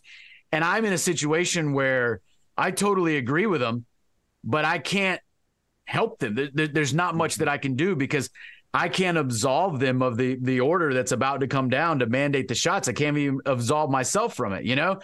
So I mean, I felt powerless, they felt powerless, just a an awkward time to be a commander, but at the same time I would like to think that um if nothing else, even though I ended up getting fired over it, that if nothing else I uh, I demonstrated through my example to my soldiers that you do not have to do this. Now that doesn't mean there will not be consequences. That does not mean that those consequences might not necessarily be somewhat severe, but you do not have to go along with this. There is another option, even if it's um, you know, going to come with its own challenges, like potentially losing your job, et cetera. Anyway, that was a very long, meandering answer to your uh, to your question that originally was about the election. I apologize for that. no, no, no, no. I I, I kind of wanted that kind of a conversation. Uh, General Arbuckle, I um, you mentioned that you're trying to put together uh, through your groups a way of people like Brad Miller, who who was literally forced out of the military within a matter of months of being able to officially retire, uh, and and being forced out. If there are people who want to get back into the military, under what circumstance? Uh, could that possibly happen? And frankly, I, I almost know that you're going to say it's going to happen when we have a, a new president and a new administration, but I'll let you answer that. That's a pretty good start for an answer there, Dan. yeah, uh, we uh, within stars, uh, like I put together, excuse me, put together a uh, matrix of remedies, and we pushed this um, well about a year ago and they still pertain to some degree if we can get the right political backing. Um, and Brad can comment on this first thing, but one one size does not fit all uh, regarding those 8,100, 8,200 that were forced out uh, under the uh, vax mandate. Yes, there's one group that was forced out that could be offered a chance to come back in the military under certain circumstances such as uh, expunging their records of any negative personal actions that might have been taken while they're on active duty, letters of reprimand, that sort of thing, and offer them a chance to come back to a unit of their choice is what we proposed instead of going back to the unit they came from because the environment there may not be all that good. Um, and provide travel and all that sort of thing. But frankly, I don't think at this point so much time has passed that there's going to be many that will want to come back in. They've mm-hmm. they've moved on with their lives, in, in my view. And, and Brad's uh, shaking his head on that. So I think that's true. But there's other categories. There's those that stayed on active duty and uh, did not want to take the, the vax. And then the mandate was lifted. They're still there. Well, what about them? Well, during that period of time, some negative personal actions happened to them, which should be expunged from their records. Maybe they got, as I said, negative counseling statements, letter of reprimands, their schoolings might have been delayed. They might have been delayed on promotions or even movements. And so those things should be made right for those people that remained on active duty. And oh, by the way, let me come back to the first group that's still out. And uh, anybody that got out that had a religious exemption in, a request for religious exemption was denied and was and got out, kicked out. Uh, they should have an honorable discharge. There were a high number of those people that got general discharges under honorable conditions, and that's one a slap in the face mm-hmm. for what mm-hmm. they did because they're standing upon religious grounds of First Amendment rights. And the second point is they lose any uh, GI benefit, GI Bill benefits from that general discharge categorization. And so far, that has not happened. They're leaving that to the individual service member to try to go back through this very lengthy process through the correction of military records to get their discharges upgraded. And that will take years, frankly.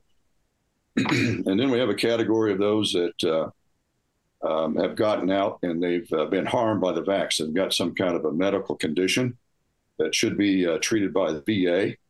And we have suggested to the congressional reps we've had in the past that there ought to be an automatic um, uh, presumption of harm coming from the vax if they've got one of those injuries associated with it, like myocarditis or carditis or um, various cancers, etc that's the only right thing to do and include them like under an Agent Orange program or the PACT thing that now the VA has for those that have been harmed. And so those are the kind of remedies that we've been pushing.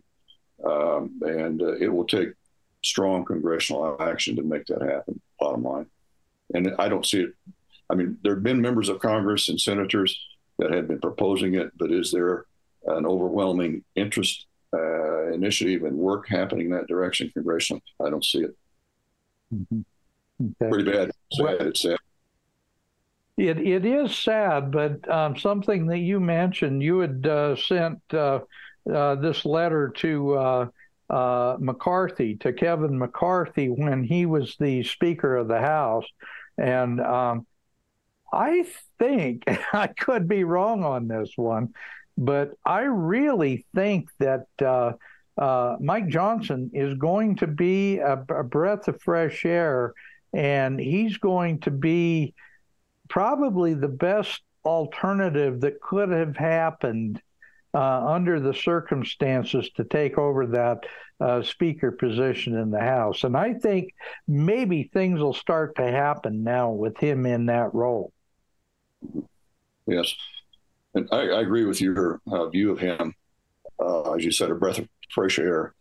Uh, coming back to the letter, just for everybody's information, that was uh, not done by STARRS, although it was coordinated a little bit that way. It was done through uh, my role as uh, with Flag Officers for America.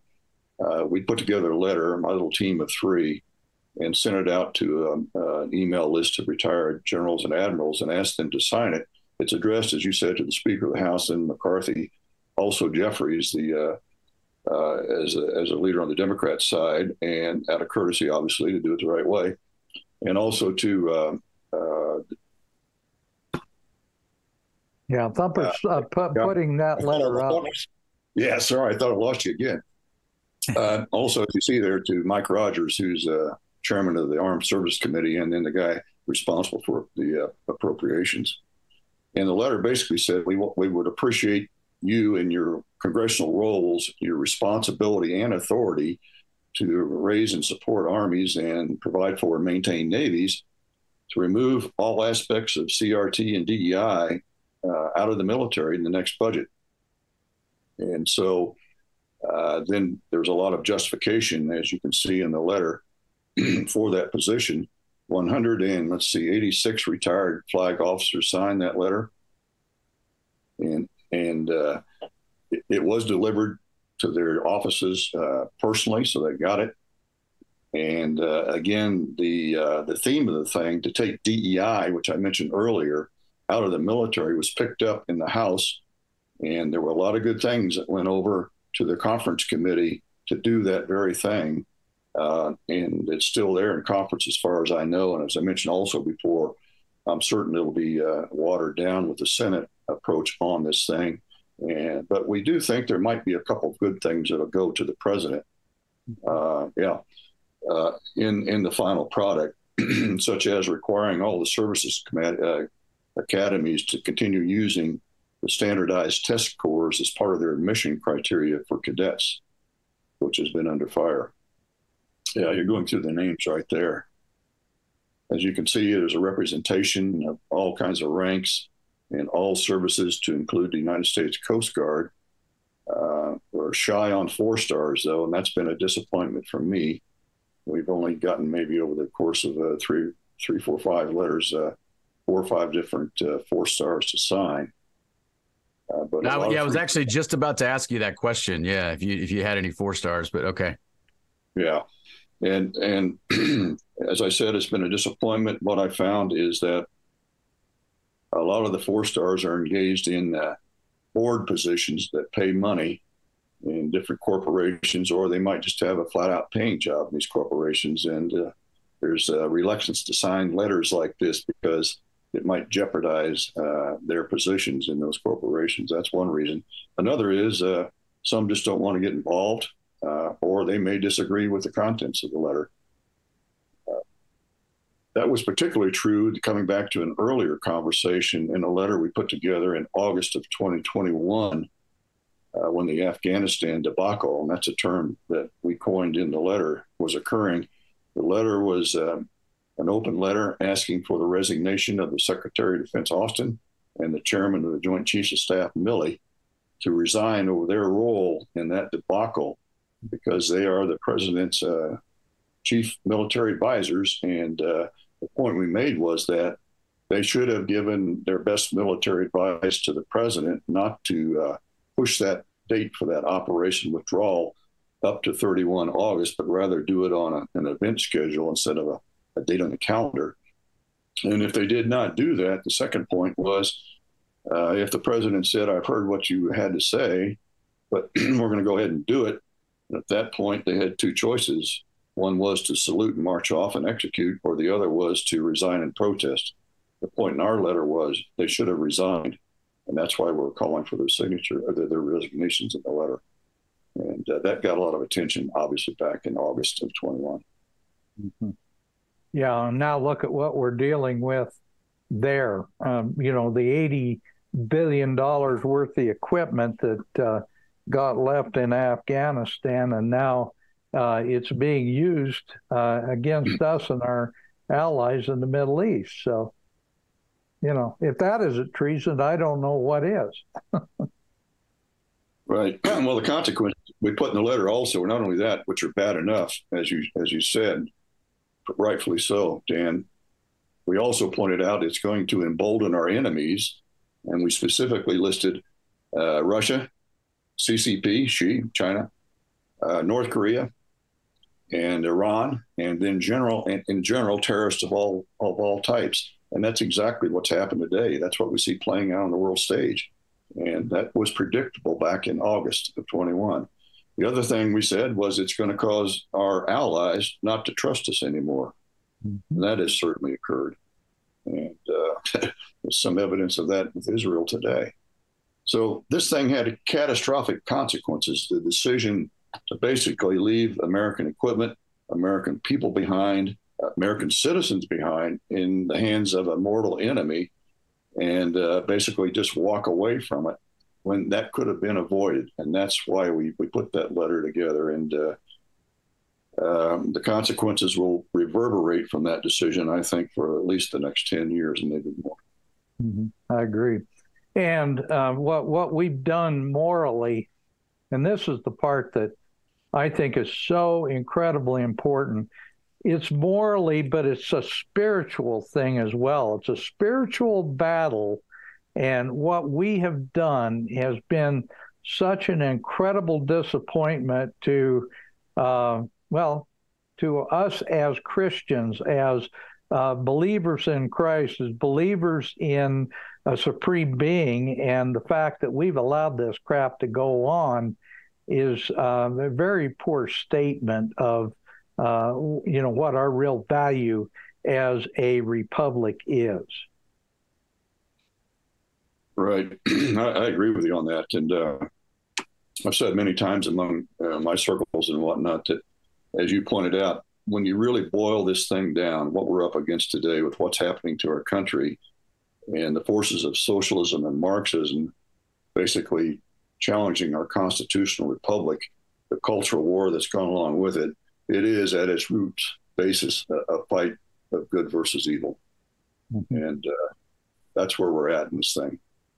Yeah, and and I think, uh, frankly, we've been losing that battle, but it's time to turn that around. That's what I'd like to use, maybe the last uh, 15 minutes of this program, to talk about. Uh, Brad, you you you are doing other things. You've moved on in your life. You're doing other things. I want to I want to talk about I think we are winning this battle. I think we have turned, uh, we've gone past the tipping point. We have these bastards on a run, and that's all I want to call them. Uh, this global nightmare, these people that are doing this stuff, uh, I think we've got them on the run. Let's talk about what we can do to make this uh, make this happen, to uh, to br- get our country back, to win back our republic, and to get uh, people to wake up to the reality that we're living in. Yeah, well, I would say there are some positive things that are happening. Um, so if we just use the the two examples that you and I were talking about a couple minutes ago, and if you want to throw in the Afghanistan debacle, that's that that's a third one that people are realizing that hey, th- these things are you know just they're they're all a huge mess. But um, it, I don't know very many people that still subscribe to the the original narrative that we were uh, we were offered for COVID. Even people who may have been true believers in the beginning, many of them have woken up to hey, this was this was not what they told us. Mm-hmm. Now with the election, even people that I know that have uh, have long considered themselves Democrats, and even some of them now there are plenty of people who consider themselves Democrats that did not vote for uh, Joe Biden. Even among some that did, uh, even within that population, there are many who you know three years into his presidency have said uh, this administration is is not you know functioning in any way whatsoever. So my point in sharing that is that there are people who over the last couple of years have started to realize that something is majorly wrong in our country and that we have massively departed from any semblance of the republic that we were founded as. And that's a good thing. We need people to to wake up. And uh, you know we all know from history that we're not looking necessarily for the the the uh, 50% plus one. We don't need that kind of a majority. What we do need, of course, is a sizable, loud, active minority. That's what we need. And then the other people who won't necessarily have the courage to to actually be active and and stand up and do what's right, we just need them to at least not, you know, actively oppose us. And so even if there is kind of that kind of that group in the middle that's not actively opposing us to some degree, you know, that's that's manageable. But I do see just in my interactions with a lot of people, people who um, were there are people who believe very differently than they believed just two two to three years ago, and I think it's important to note that. You know, not everyone can be a trailblazer. Not everyone is, um, you know, just to put it in in kind of the uh, the the army army parlance, you know, when you're uh, when you're on patrol and you got to break brush through the woods, not everybody can walk point. Not everybody's going to be able to do that, you know. So you got your people who, um, two years ago, three years ago, if we just put it in that time frame, uh, they were walking point. They were some of the ones who were out there initially, very, very, very courageous. But we got other people who now are starting to kind of come through, realize what's going on, and want to actively help. And I think to our credit, our side is embracing those individuals, you know, and I think mm-hmm. I think that's important. Yeah, I absolutely agree. And um, it's it's funny. We've had people like Stephen Friend, uh, the FBI agent, who uh, basically testified before the uh, House Special Committee on the Weaponization of Government. He's been on this program a couple of times. Uh, guys like that, that are right in the belly of the beast, that are willing to break ranks and and stand up and be counted. Those are the real patriots. And like you say, we've got to support them. We've got to do whatever we have to do to support them. And you're one of those as well, Brad. Well, thank you, Dan. Well, we we need to uh, we need to wake up to the reality of the world we're facing.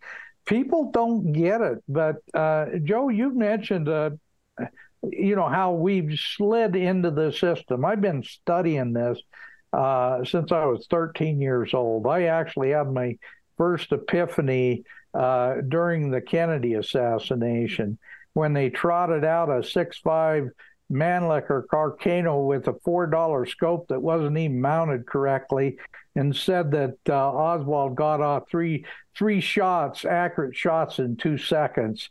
Uh, I, I, mean, I was 13 years old and I knew better than that. Uh, you know, the least they could have done is is got you know trotted out an M1 Garand with a sniper scope on it.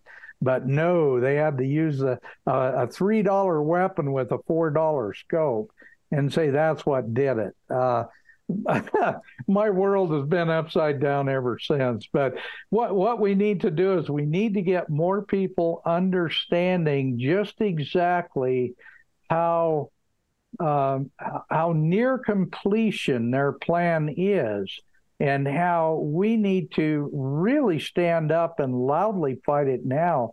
But we can win this battle. There's no question. We can win it with that, as you said, Brad, that vocal, active minority. We can do it. I uh, I think so, but here's the thing: you got to control the narrative. And this comes back to the earlier point about the power of the media, particularly social media today. And uh, getting the word out is so, so important to the population because that's one of the reasons we're in the situation we are today. This infiltration of our institutions we've been talking about since the 1960s really uh, has been slow, gradual. It's uh, basically uh, that was the strategy, and people have been complacent. They've been sitting back on their couches, happy with their everyday lives for the most part, not seeing what's going on around them, and nobody telling them in terms of the communication capabilities well, of what was happening. So, one of the encouraging things today, to me, Dan, is that, or, uh, that media outlets like yours and shows like yours, conservative shows, are popping up all over and talking about these various points. And that's how you counter this mainstream and social media thing I think, is just get that going even more. And look at Elon, Elon Musk. I think that guy struck a bro, blow for freedom when he bought uh, Twitter, and now it's called X because his reason for doing that, as we know, he said basically, I don't like censorship. Mm-hmm. I want uh, I want the word to get out to people, and truth to get out to people, and that was a giant step forward. But more of that is needed. People have to be informed on what is really happening because the large part of the population, my point is, is not informed, and what they do know is wrong.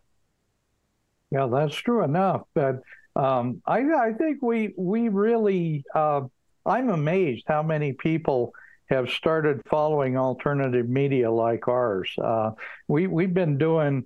Uh, I've been doing this now for eight years, and I have to tell you, I am absolutely astounded by the number of people who five years ago uh, thought we were a bunch of fruitcakes for even talking about this stuff, who now not only uh, actually agree with us, but they call us for advice. That's pretty cool, you know. When when you, they start calling you and asking you what what would you do, that tells me we've turned a corner. Mainstream media is not going to change. Uh, the way to put it out of business is to not support it. People need to shut off their televisions, shut off their uh, following mainstream news, and start looking to alternative media for news. Absolutely. Yeah. and then, uh, you know, I came out of my retired retirement foxhole, gosh, uh, about three or four years ago to get engaged too and do what I can do. And uh, I mean, it comes down to people like us and others uh, doing everything we can do within our spheres of influence to spread the word about what's happening to our country and what to do about it. And if you don't mind, I'll plug STARRS on that a second. I would Absolutely. invite everybody. I would invite everybody, please, to go to our website. It's starrs dot us and there's a ton of information, good information on there. It's kept current our webmaster, interestingly enough, was a, a CIA counterintelligence agent for 24 years, and she is absolutely fantastic in keeping that site going. Um, you can sign up for our newsletters on there; they're free. There's no obligation, no cost. It's a, it's a, it's a source of information, a great source of information, and that's a that's one way we're spreading the word within uh, what I'm doing also. Mm-hmm. Well, we've got a responsibility. Can you give that website again, uh, General? Sure. Certainly. It's uh, S-T-A-R-R-S dot U-S, starrs dot U-S. Got it. Thank you. Mm-hmm. We'll advertise that for sure. Um, Please. We, we, uh, we are making a difference, and uh, frankly, uh, our responsibility is to get a one person to listen to us, and then that person has a responsibility to get one person. If we are to do that, and if we're successful at that, eventually uh, we'll win this battle. But uh, you know, frankly, we need to move faster than that. Brad, what are you doing uh, to uh, maybe uh, what are you doing to try to get people to wake up to the reality we're living under? Sure. Yeah. There's some organizations that I've been working with as well. Um, and I've also been trying to just, in my own writings and some videos that I've started to make, I've started to kind of put the word out there um, with my own story, not because my story is more important than anybody else's. It just happens to be the one that I'm the most familiar with because it happened to me. Right. But, um, if people want to follow some of the stuff that I write, they can go to my Substack, which is just my name, Brad Miller one zero substack.com and they can find uh, some of the stuff that I write. So again, that's just my name, bradmiller10.substack.com. And then also, um, I've been doing some work with uh, Children's Health Defense. If people are familiar with that, I do some volunteer work with them. They they uh, recently launched a military chapter. That's my Substack right there, ideas and actions. So um, that's where I do some of my writing. Um, so people can go can go to that; it'll come right up. But uh, yeah, so I, I do some volunteer work with Children's Health Defense and the recently launched military chapter.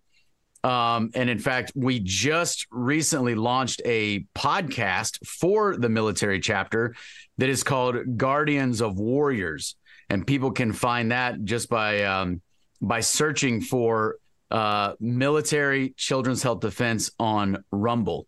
And then the last thing that I'll mention is I do some uh, I do some work with IPAK EDU, which is the Institute of Pure and Applied Knowledge Education, which offers courses for people who are looking to just continue their own their own education. What you see on the screen right now is just a Substack post that I made recently about that Guardians of Warriors podcast.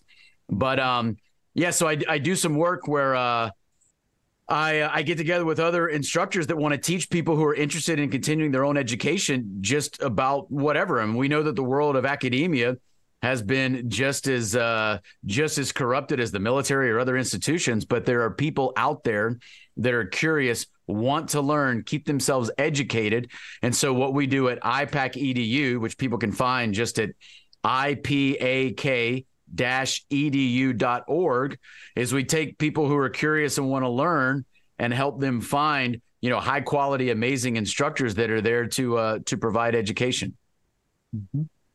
Fine. that is a great way to do it we are educators and uh, we you know we call it uh, my program i call it connecting the dots but you know the fact is is we realize when we get together with groups like uh, gentlemen like yourselves that all these dots connect. This isn't something that there's some isolated thing that happened and then there's another isolated thing that happened and they're all coincidental. I don't think any of this is coincidental. I think all of it is part of a much bigger program, a much bigger plan.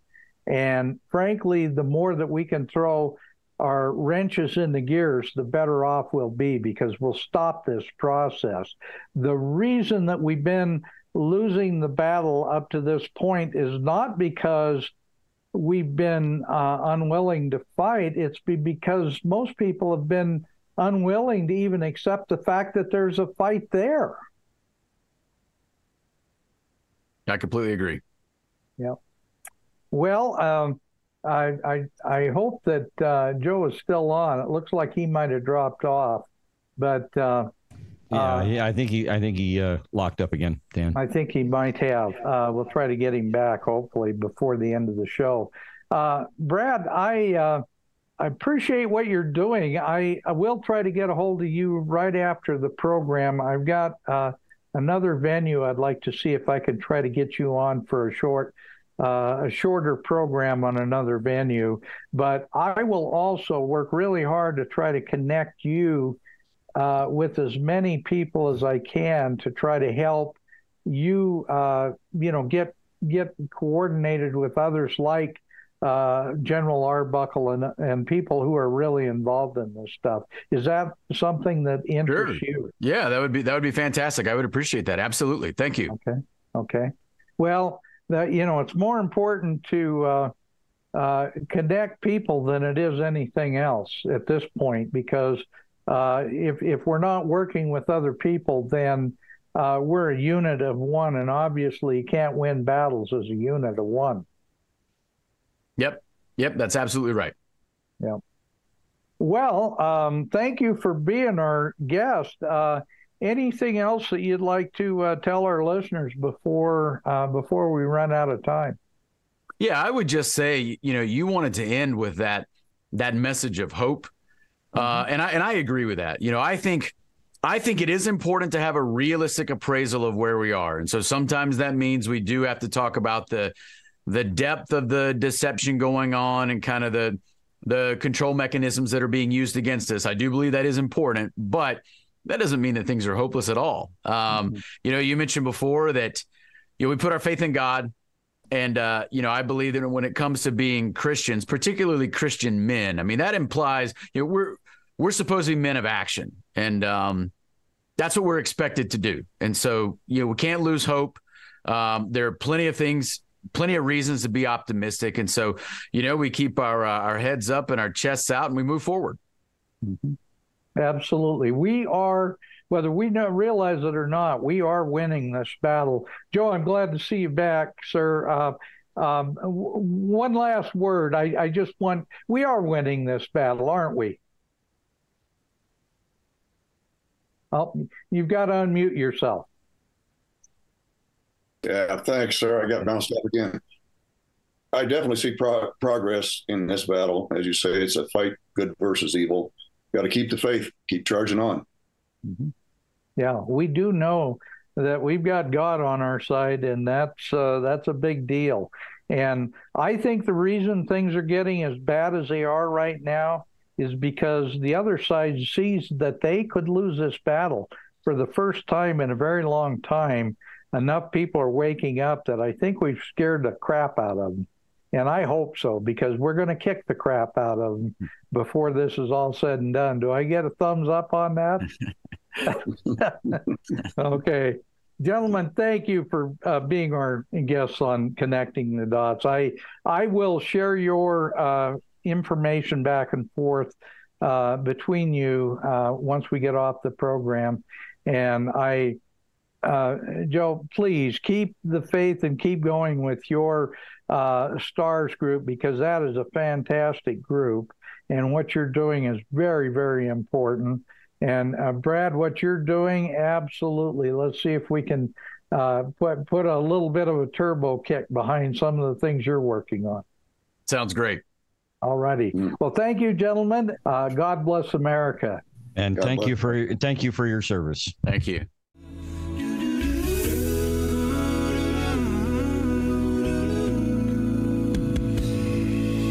From the lakes of Minnesota to the hills of Tennessee. Across the plains of Texas, oh, from sea to shining sea. From Detroit down to Houston, and New York to LA. where there's pride in every American heart. And it's time we stand and say,